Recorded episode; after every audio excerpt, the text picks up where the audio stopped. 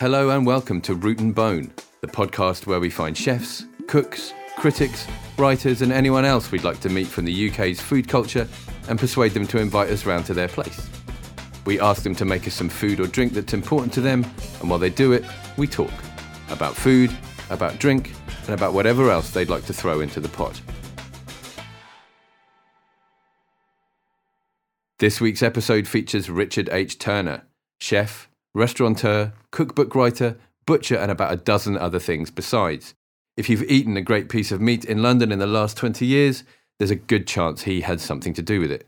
We cover everything from Marco Pierre White's secret sauce ingredients to how not to behave in the toilet of a quality London steakhouse, and he cooked us up an absolute storm along the way. So grab some snacks and a nice glass of something and join us in the kitchen as we interview Richard H. Turner.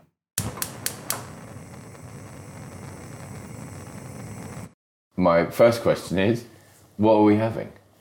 I've got a 3-bone rib of beef, which is from a Hereford animal, purebred. And it's slow roasting. I mean, it's been roasted about 150 degrees. And it's now, well, so far, for 4 hours. Okay. But then I dropped it way down to 60 degrees, so it's really slow. Okay. Not to overcook it. And that's just going to go with some braised vegetables. There's a cast iron pot I'm looking at which looks like it's got the bone in it. What's going on in there? So there's some bone marrow shafts in there which are just flavouring the gravy. And the actual bone marrow that I pulled out the middle is going to be whisked into it later. Wow. So it's just flavouring beef gravy. Okay. And why did you choose this dish as the one that sort of means something to you? I fancied beef, right? Most importantly, and I have, an affiliation with beef. I mean, I'm kind of known as being a steak chef and a beef chef, but mostly meat. I've got butchery, and Hawksmoor is part, very very beefy, and Meatopia, of course. So all those things mean it's got to be meaty, I think. And is this something you would cook for yourself? Yeah, absolutely. Not often, because I'm trying not to eat too much meat. Right. But, yeah, I mean, I would definitely do this at least 3 or 4 times a year. Okay. Well, it smells amazing. So I want to make sure that I've got the list of everything that you've done right. Okay. So if I get it wrong, then let me know. But I think there are 8 Hawksmoors now. There's 8 Hawksmoors. 3 Blacklocks. 3, fourth one opens up in February. There's the Gridiron. Gridiron in Park Lane, yeah. There's 4 cookbooks. There is 5 cookbooks. 5 cookbooks, forgive me, and Turner and George. Turner and George. And Meatopia. And Meatopia. And I'm part of London Union, Dinerama. Oh, okay. No, that I didn't know. Maybe a few other bits and bobs. And you were just telling us that you've only worked sort of 5 days a month. Yeah, I didn't want to make that public.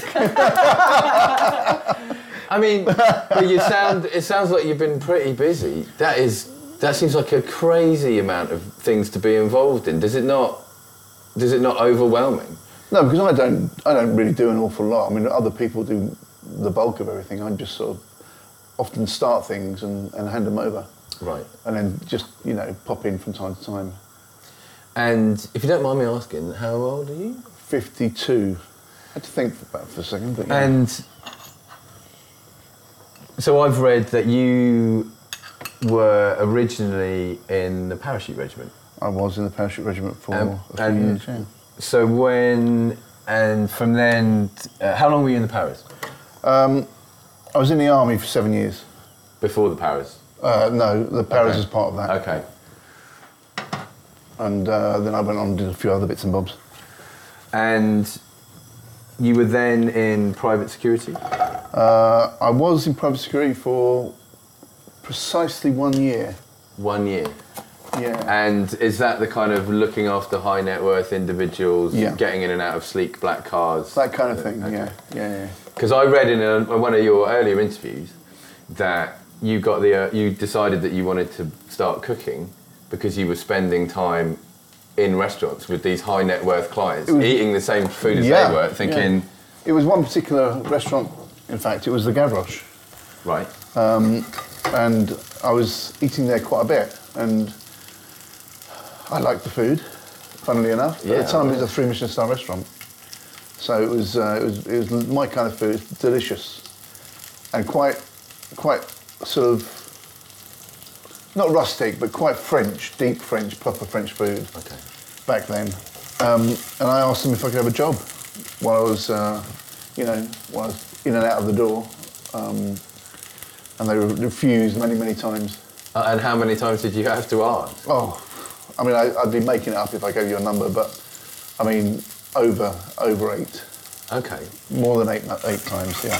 Did you have any idea of what it might involve if they did give you one? Had you seen sort of, the backstage, if you like? Had you been round the back with the bins and the fags? And no, not at all, no. You had no clue? No, I mean, you're not prepared. I mean, luckily, I'd spent a bit of time in the army and I'd done a few sort of hair-raising things, and so when it ultimately came to it, it was... It wasn't too tough for me. Okay. But it was arduous and not. I wouldn't recommend it. Back then it was 18 hours a day. Right. And did you immediately think I've made the right decision? This is what I'm supposed to be doing. No. Right. No, so well, tell me about that then. So no, because it was bloody hard, and it was like at the time I had my girlfriend was. I just got back from travelling a little bit. After the Gavroche, we went off and travelled a little bit. And she left me and went off and, because the hours were, when we came back and started working again, the hours were just ridiculous. And Marco's restaurants were just insanely intense. But, there's quite a few times when I was just like, what am I doing? Luckily, it didn't last long. Okay. And when... Was there a moment, I know it's like a sort of cheesy, media-y question, but was there a moment where you thought, I've got it, I know what's going on now, I'm gonna be all right? No, that hasn't come yet. I mean, I think if it's fair to say, I think you're doing all right. Yeah, I've managed to pull a lot off, but no, I look at chefs, a lot of chefs actually, and I think, my God, they're so talented. And there was a guy on television today on the Saturday Kitchen. His name's David from Spain. I can't remember his surname. But he's got like 3 restaurants. One of them's got 3 Michelin stars in Madrid, and one of them's over here called Street Exo. And I thought, my God, that guy's so talented. I wonder if I can go and work for him.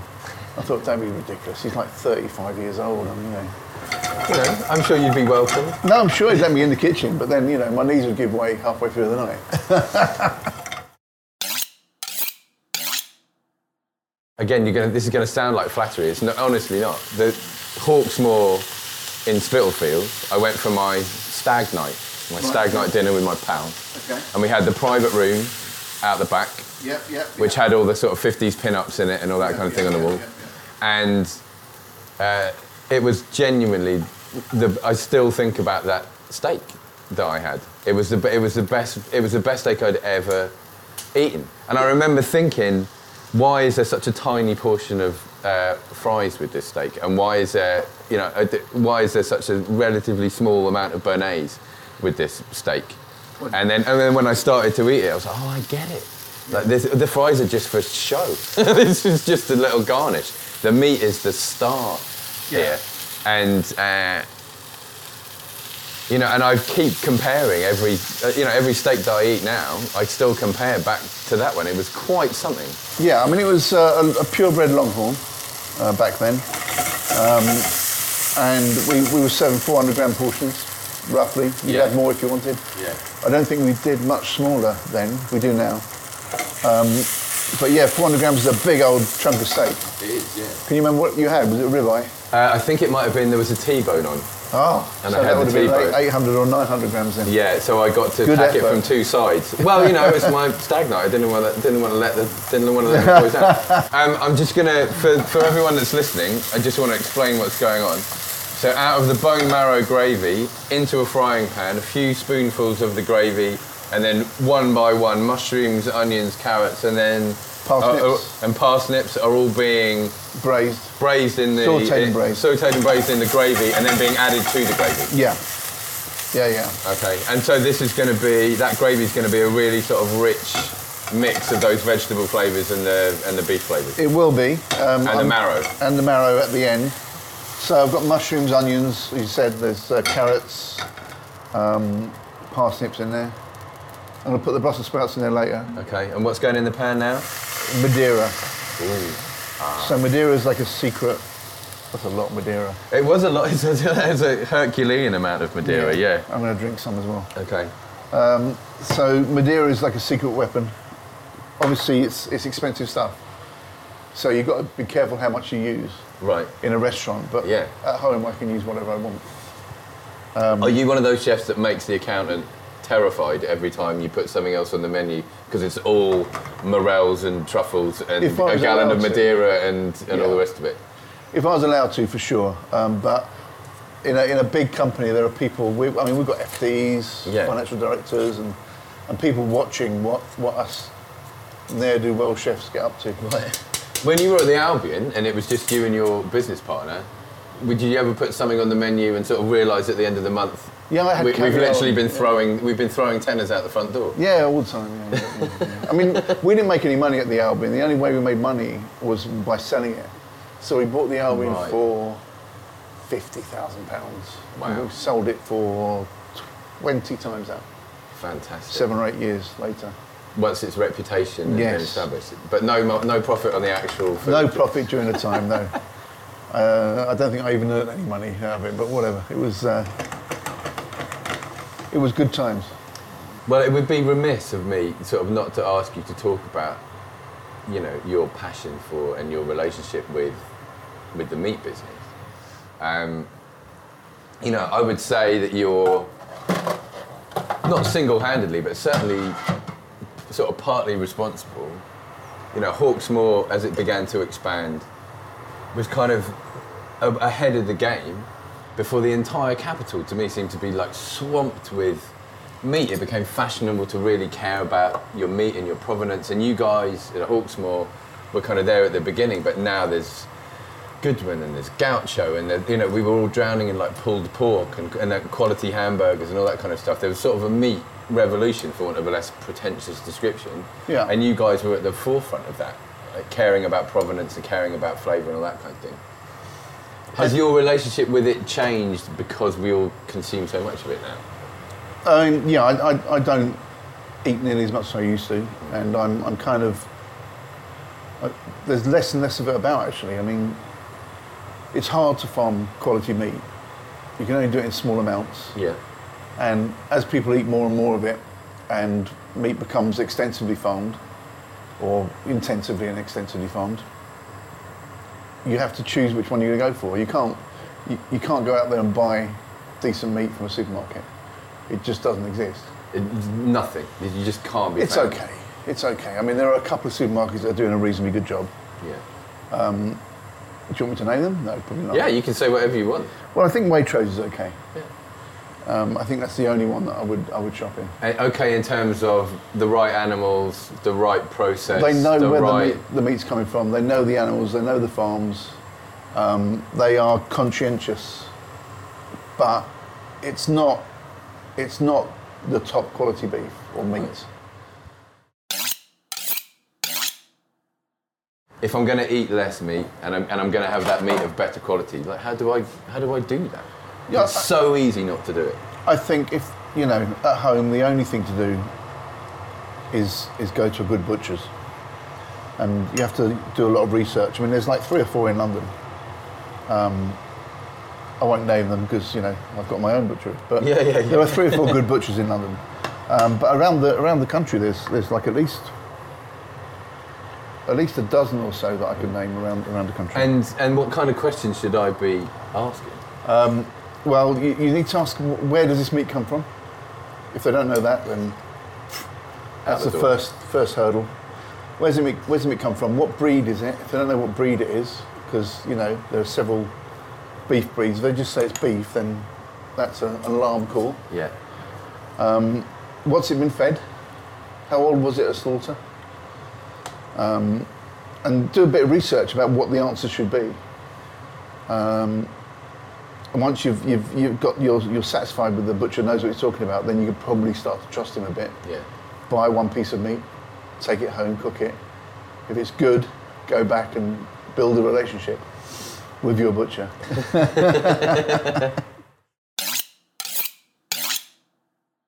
I said this when I was talking to Will in another episode. I think anyone that wants to set up a restaurant to try and make a living from it is basically mad. Yeah. Like, it's such a risky thing to do. You have to spend so much money before a single person does or doesn't walk in your freshly painted front door. But you've opened a lot of them. Does it get easier? Or no. Tell me about it. It seems like so nerve-wracking to me. I mean, I do the food side of things, so there's a lot more to it than my experience. But it's tough. It's a really tough industry. I mean, I'm looking at a site at the moment in Ibiza and a site in Hong Kong, and I'm sort of thinking, do I want to do this again? Do I want to go through it all again? I'm not sure, but there's something slightly addictive about it. And what is that? I think it's if you're a feeder, you're a feeder. Right. If you like looking after people and making them happy, it's kind of like it's ingrained in you. I read somewhere that you were thinking about opening a more vegetable-orientated restaurant. Is that still something you think about? Absolutely. I mean, I love vegetables, and I really do think we should eat more of them, but I don't think the market's there for it yet. Right. I'm waiting. I mean, I started a festival a couple of years ago called Plant Life. Okay. Nobody bought any tickets. Meatopia sells out in 20 minutes, Plant Life. Meatopia sells out so much. So fast. So I'm just adding fish sauce to this. So, yeah, and what that looks like a particular kind of fish sauce. That is actually well spotted. So that's the best fish sauce in the world. What I'm holding in my hands is a bottle of Red Boat fish sauce. So what makes this so special? They call it virgin pressed anchovies. It's a clean. It's not overly fishy. It's not like stuff you buy in supermarkets. Mm. I think it's 15 quid a bottle. You can actually get it online, but that has a slightly fruitier quality than a normal fish sauce. There's less salt in it as well. Yeah, it's really good stuff. I mean, if you can find the Red Boat online and buy it. I should also add that a big old squirt of HP is going in there. So a lot of HP is going in there. Yeah, I'm going to sort of taste it and add little bits to that as I go. Right. Maybe you'll convert me. This is Marmite for me. HP. Really? Yeah. It's not. It's. You won't taste it. You're a red sauce person or a brown sauce person, right? When it comes to bacon sandwiches, then I'm red sauce all the way. But maybe I'll be converted. We'll see. Yeah.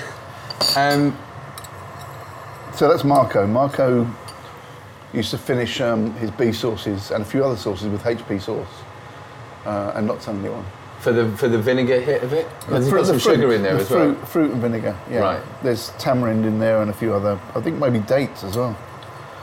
But it's, what I've made there is like a mixture of fish sauce, HP and a little bit of the bone marrow gravy. I wouldn't recommend tasting that. I mean, it's going to be intense, but I'm going to add that. This is going to be a hell of a gravy, isn't it? We've got bone marrow, we've got HP, we've got fish sauce, we've got... what else is in there? Jesus. Onions, shallots, sorry. I'm going to try that in. I mean, right. Be careful because that will be quite strong. Oh, that's fantastic. Yeah, that is pretty strong. See, that already tastes like the runoff from a sliced steak.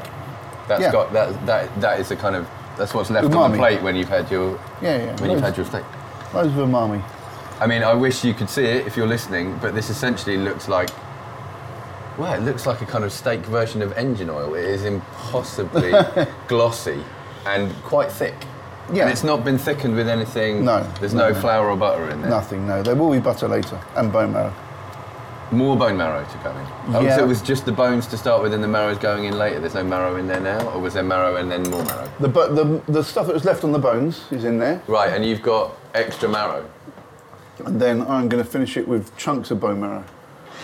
And butter. And butter. Holy Jeebus! Wow. But yeah, as we were talking about, this vegetable restaurant that you'd really love everybody to get into. Yeah, vegetables, great. But, you know, that's...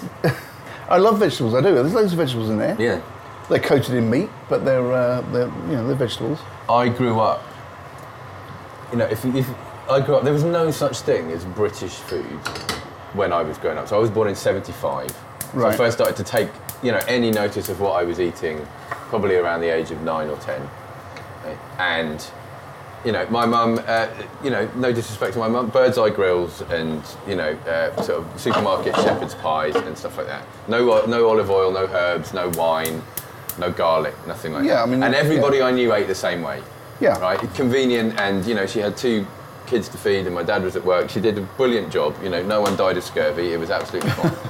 But it's always a good thing. Yeah, but... I think even now, I was just listening to something today actually, was an American comedian was talking on a podcast saying, I guarantee you I travel all over the world and nobody is ever in some other part of the world kind of going, yeah, do you have a British menu? Yeah. You know, to me, like, the reputation, weirdly, is still not great. Why do you think that is? Well, it's because we spent such a long period of time cooking crap food. Whereas if you go back far enough, go back to sort of medieval times, the food was pretty good. Mm. I mean, it was interesting and you know, there was quite a lot of it. But the whole of the 70s and 60s, we just lost it and ended up cooking absolute rubbish. Mm. And we've only just started to bring it back. I mean, people like Fergus Henderson have, changed the way people think about British food. And there's a chap called Jonathan Jones. You heard of him? He's over in Anchor and Hope in Waterloo. Okay. Cooking incredible British food, but it's quite recent. It's only in the last 10 years. That's Tunworth. Yeah. Oh, I love that. It's good stuff. And that is, oh my God, okay. So I just have to, I'm gonna have to explain this. In a pan that contains no more mashed potato than a serving for the 3 of us that are in this room, how many grams of butter? I'm going to put half a pack of butter in there. So that's 125 grams of butter and a piece of Tunworth soft cheese as big as a hockey puck has also just gone into this mash. So, if my arteries just... Well, I don't think... Stop. I think your arteries will be fine. No, I think you're... I mean, I can't wait to try it. That's almost like aligot with that much cheese in it. Is that going to go stringy? It will, no, it won't go stringy, but it'll be very, very rich. Yeah. I mean, very rich. But I haven't put any butter in the bone marrow gravy, so, you know, that's my... Ah, okay, so, yeah, I mean, it's practically... Yeah, it's calorie-free, right? Gym food. Where was the place you worked where you think you learned the most? Oh, in cookery? Yeah. Oh, unless you want to talk, you know, your emotional life, we could do both. I'm happy to do both. I learned an awful lot from Hawksmoor, but not cookery. I taught the cookery rather than learnt about it. Yeah. But I think Marco was where I learnt the most about food.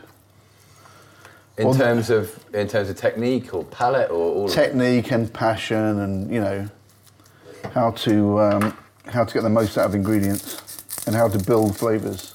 Right. And... For the people listening who aren't already cooks, when you talk about building flavours, what does that mean? It means piling ridiculous flavours on top of each other until you get to a level of umami that you're happy with. Okay. Now, that's what I do. Right. But great chefs have something called balance and restraint. I mean, there's an enormous amount of restraint going on here. So yeah, I don't do restraint, I never have. But the thing is, Hawksmoor's not restraint, is it? No. So, you know, and people like Hawksmoor, so clearly there's a market for the way I do things. Yeah, and it's, for a kind of, not a one-off, but for an occasional meal where you are kind of almost reeling out of there. And have to be poured into a tax. Yeah, if you ate this way every day, then there'd be a problem, right? I'm pretty sure. So again, you're going to think I'm trying to butter you up here, but when you did Meatopia at Dublin, yeah, if I remember rightly, the dish you were doing, it was a slice of fillet with a langoustine on top of it. Oh, it was, yeah. With some bone marrow. I'd completely forgotten about that. Right. And I wanted to ask you about it. Like, so I was working that day, so I was pretty hungry and I hadn't eaten properly and I was running around with the camera crew and all this stuff. And someone queued up and got me one of those, right? And I ate it, and not just that it was delicious, right? But something about all that protein and flavour concentrated in two bites made my brain light up like a pinball machine. Do you know what I mean? What is it about getting that sort of hit? It's not just about thinking that tastes lovely. It's not just your taste buds kind of responding to it. Something went off in my head. It was like, I need that. I needed that bite. You know what I mean? All my nerve endings are like, you know, tingling. It was brilliant. I can't remember the exact dish. It was langoustine, bone marrow and fillet steak, I remember. Mm.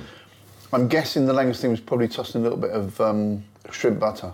Shrimp butter. So there would have been nutmeg involved in it somewhere. A little bit of white pepper, nutmeg.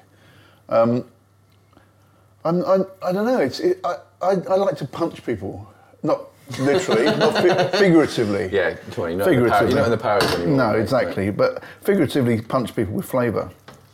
And the reason I know that that's okay is because I know a lot of great chefs come to Hawksmoor, really great chefs. Mm. So you know, 2-3 Michelin-style chefs will turn up at Hawksmoor and eat our food. Yeah. So it's obviously it's obviously works. Mm. It's never going to win a Michelin star. It's never going to be like, you know, a fancy pants restaurant. But people like it, and it's just really punching people in the taste buds. So now that you don't have to be at the pass all the time, and you don't have to be haggling with suppliers or arguing with the owner about how many truffles you bought or whatever. Exactly. Do you still eat out for pleasure? I do, not very often. Because you don't have time, or because it's not a pleasure? Because I think I've just got set in my ways, and I know where I like. Okay. I like St John. Mm-hmm. I like my own things. Right. But there are some places around town that I need to go and eat in, and I've got a list. It's about 10 strong at the moment. And is that sort of a kind of a professional responsibility in a way? You've got to keep. You hear something, you think, I've got to find out what that is, got to find out what's going on. Yeah, I have to keep abreast of what's going on and make sure we don't fall behind. And being so involved in so many restaurants professionally, are you ever able to switch off your head when you go into somewhere new, or are you ordering and looking around and kind of going, well, I wouldn't do it like that, and they'll be closed in 6 months because of this or whatever? No, never. I'm really forgiving, and I'm there to have a good time, but I'm going to steal ideas if I can, but I never judge. You're not sort of quietly taking notes? No. Because it's bloody hard. Yeah. I mean, anyone that does it for a living or opens their own restaurant up their own pocket, their savings, I mean, God. That's impressive. And So many people do it. Ever been thrown out of anywhere? Oh, loads of places. Not restaurants, though. Oh, bars and pubs. Yeah, a few bars and clubs and pubs and whatever, yeah. Or not allowed in fact. But yeah, after we left Hawksmoor on my stag do, we all went to the Tea Building. Right, yeah. But we were all in suits because we got dressed up for the dinner, and they wouldn't let us in. They thought we were a bunch of city types come to ruin their edgy nightclub vibe. Exactly. And they wouldn't let us in. So my stag night actually ended about 11:30 in the evening, and we all had to go home. I get refused entrance not for wearing a suit though, just for being, you know, scruffy. So you've been in the military. Yep. You've been in private security. Yep. And you've been in the restaurant business. Yep. Which one of those professions contains the most number of people that shouldn't be allowed in polite society? Restaurant business. But any shadow of a doubt. Why? So it has this reputation for attracting nutters, for want of a better description, or people who, when they're not cooking, are really living a kind of wild life. They're essentially being kept alive by their jobs. That is still true. Why do you think that is? I think it's because traditionally the restaurant industry has let people in without qualifications. Right. They haven't studied at school, they haven't done all the things that you're supposed to do to get a good job. So people have, you know, looking for that last thing to do, fall into the restaurant industry. Right. And they can make a good life out of it if they work hard. The military, you get tested to make sure you're not a lunatic. Right. Believe it or not. Yeah. So I'm not sure how I got in, but maybe back then they weren't testing, maybe. You just lied about your sanity. Exactly, yeah. I knew how to play the game, maybe. And I'm sure you've worked with people over the years who, through no fault of their own, have just kind of gone, I'm done. Well, actually, there's one incredibly good chef, I mean, like, top-of-the-range chef, who worked for Marco, at the restaurant Marco Pierre White, and at Harvey's, in fact. And he was so talented and so skilled, and I imagine would always go on to be one of the greats. And he, at some point after the restaurant, he kind of gave up and stopped and became a recluse, and he wouldn't leave the house. He's got agoraphobia and things. So yeah, you see it happening, and it's quite scary. I remember working 100 hours a week at the Gavroche. Yeah. 96, 98. So that's just work and not enough sleep, and that's it? Yeah, yeah. We used to sleep in the in one of the rooms next to the restaurant. Loads of us on sofas and couches and stuff. Just sleep where you drop, and get up and do it all over again. And I remember at Harvey's, there was a period of time when people wouldn't go home, they'd just sleep on the banquettes in the restaurant. Mm. Go back into work. Yeah. And not shower, which is a bit weird, now you think about it. Wow, I mean, you're only going to sweat it all off again, right? Yeah. What do you think you were like to work for when you first started? Lovely. Well... That's a bit too quick, the answer there. A little bit too quick. I don't know, some people seem to think I was a bit, what's the word I'm going to look for? Cantankerous, should we say? Right. Others might say aggressive, but, I mean, clearly they're wrong, right? I mean, you seem absolutely charming to me. Exactly. But, I'm not cocking up your most expensive dish on the menu 3 times in a row in the middle of a busy service. No, I wouldn't. I wouldn't do that. No, but do you think you've changed over the years? Yeah. Because you've opened all of these places and because you've seen, lots of people kind of come and go, and how are you different now from the person that sort of struck out and thought, right, I'm going to run this pub? Well, I'm a lot calmer. I think places like Hawksmoor changed me because the culture is so nice and so sort of they're looking after people, and that's changed the way I think about things. And also my balls aren't online anymore. So, right. If they were, maybe I'd still be a bit touchy, but they're not. Maybe when I open a new restaurant, they might be. and when you open, the next one you open, that'll be with a different mindset, right? From scratch, with different mindset. I'm not entirely sure what I want to do yet, but something interesting, something abroad for sure. Meaty still, because I'm not sure anyone's ready for me to be cooking vegetables. I was talking about this with somebody else the other day. How do you feel about the fact that there are still, even with social media and even with bloggers and even with everyone being able to kind of be a critic, it's still one of those industries that is very dependent on the opinions of a small handful of gatekeepers? Yeah, absolutely, yeah. I can listen to an album and decide whether or not I like it, or I can watch the trailer for a movie, but what I cannot do is go and get a little sample of the new Hawksmoor in Madison and decide whether or not I want to eat there. And so I am still going to read what the Times critic or what Jay Rayner or what Faye Mashter or whatever has to say. There are still a handful of people that have the power to basically kill or cure. Yeah.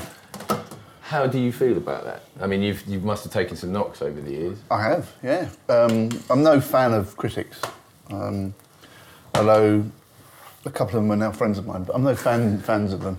As in principle, you mean? In principle, yeah. I mean, it's easy to critic someone. There's a quote from Theodore Roosevelt, which I can't tell you because it's quite long, but it's about the critic doesn't go into the arena of battle, basically. Yeah. And that's how I feel. But, someone has to be judging restaurants. You can't wait until you've sort of seen how many customers come through the door and repeat customers before you declare a restaurant good or bad. Right. So it has to be done by someone, but obviously I've been on the wrong end of it and the right end of it. Yeah. And so I'm, I've got a few bugbears. I can imagine. Some of them are rubbish, basically. Because they don't know enough about food, or they don't know enough about the industry? They don't know enough about food. They don't know enough about ingredients. Their taste buds are shot. Right. I'm not going to mention her name. I wish you would, because I can sense that there's one on your lips. Well, there is. This is not the place. But it's not the place, and you know, she's nearing retirement. So. that narrows it down. We'll let the listeners sort of work out who that might be. Right. For someone in your position, so you've done very well. You've got some notable restaurants. You are, you know, you're a name in the industry, and also a name that people outside the industry, you know, might know. You seem largely to not have taken the many offers that must have been dangled to do some telly, or for a TV production company to sort of put you in a Land Rover and send you off driving around like Rick. I mean, have you had those offers and turned them down? I've had the offers and I've actually done it, but I was so bad that it never made the screen. Oh, really? What happened? So I did a couple of pilots. I did one in the Middle East. Okay. What was that about? It was looking at war zones, food in war zones. Okay. I did one pilot for that, and then I did a pilot on a farm, looking at farming produce, and how it, you know, goes to the plate. UK. Yeah. Both of which are in the can. So if anyone out there wants to, take me up on it. Did you enjoy it? No. Right, why not? Now I do. Now I'm okay with it. I mean, now I've done Saturday Kitchen a couple of times and Sunday Brunch and what have you. And now I'm okay with it. But I was, camera phobic. Right. Quite, not shy, I just didn't like cameras. And when they switched it on, did it make you feel, you sort of seized up a bit? Like, didn't wouldn't, I was just like, a bit strange, a bit peculiar. And you were talking to camera and that was difficult? Yeah, talking to camera and off camera, either. I mean, it's a big camera in your face, It was a bit tricky for me, and I was a bit wooden and stilted. I think it should be your job to describe this piece of beef to us. Okay, well this is a 3-bone standing rib roast. It's from a Hereford animal, which is 100% purebred. It's been hung for not long actually, only 28 days, and slow roasted. It came from Holly Lodge. And was it seasoned, or was there any searing or anything before it went in? Good point. So I seasoned it this morning, first thing. Okay. And left it for 4 hours. There's a sort of window where seasoning, if you season it and leave it for 2 hours, it doesn't work as well as if you season it for 10 minutes or for 4 hours. And that's bringing juices out of the flesh and out of the skin? Yep, and then sucking it back in again. Ah, and then taking the seasoned juices back into the meat. Yeah. Okay. Yeah. So that way you end up with a highly seasoned piece of meat. And then I sealed it off in a pan and roasted it at 180 degrees for like 10, 15 minutes. Yeah. And then 160 degrees. And then all the way down to 120, and then 90. Wow. Then I rested it for 60. 60? Yeah. At 60, and I notice there's no probes going on here. There's no internal temperature measurement or anything like that. Obviously you've done this a great many times. Now you've said that, if this isn't right, what are we going to say?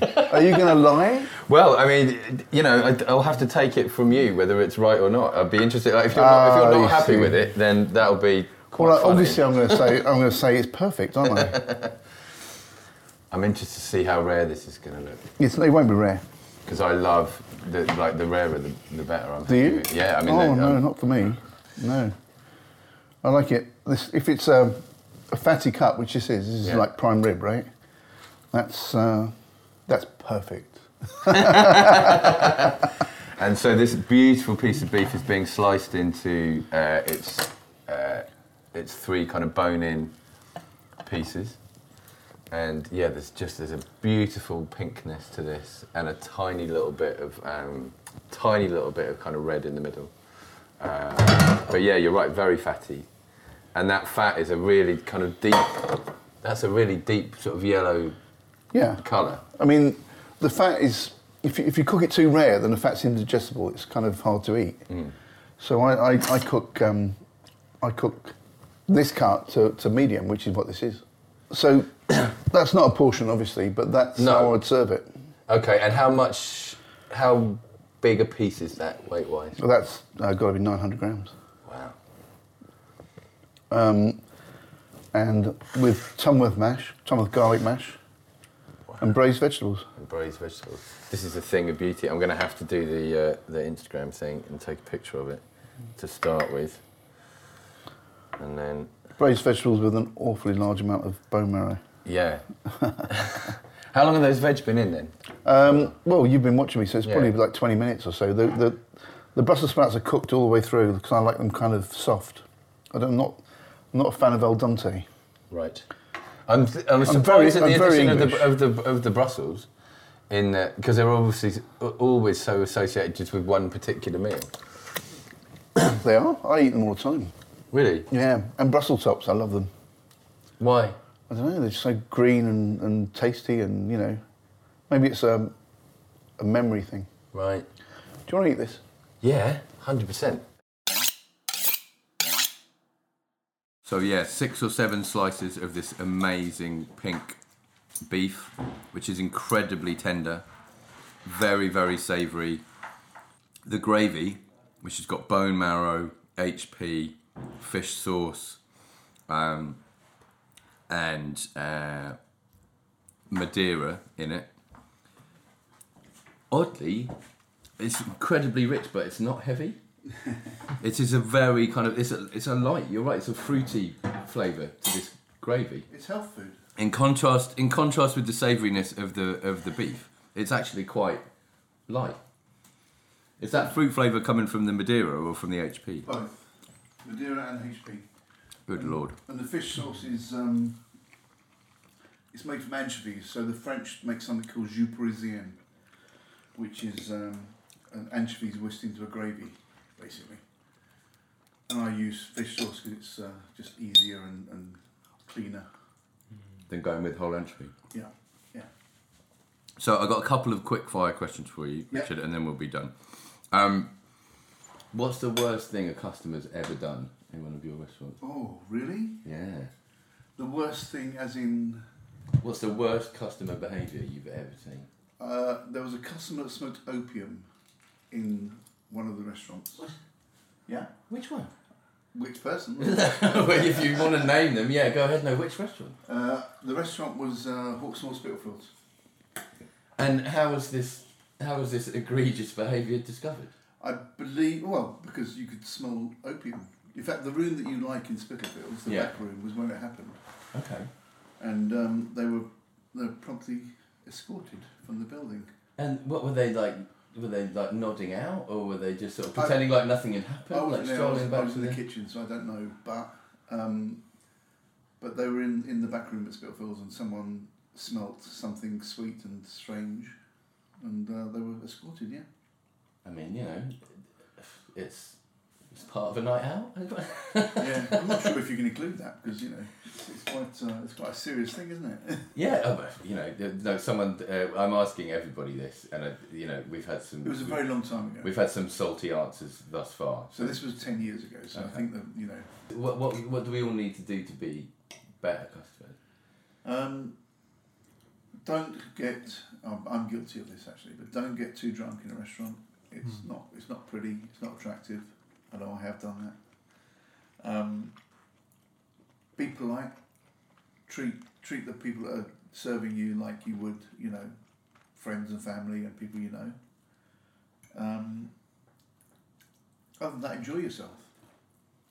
I mean, you know, there's nothing worse than someone that's stony-faced at a table not enjoying themselves. I always wonder what on earth is going on when I see people like that when they're eating out. Just like, don't eat out. Just, you know. You could do this at home. You could have the telly on. You know what I mean? And so I'm not going to make everybody listen to me eat all the rest of this because it's quite a substantial meal. But I just want to take this opportunity to say thanks for being on the Root and Bone podcast. Thanks for cooking us this delicious meal. And hopefully we'll be able to do it again. Excellent. Thank you very much. Asking me. It's good fun.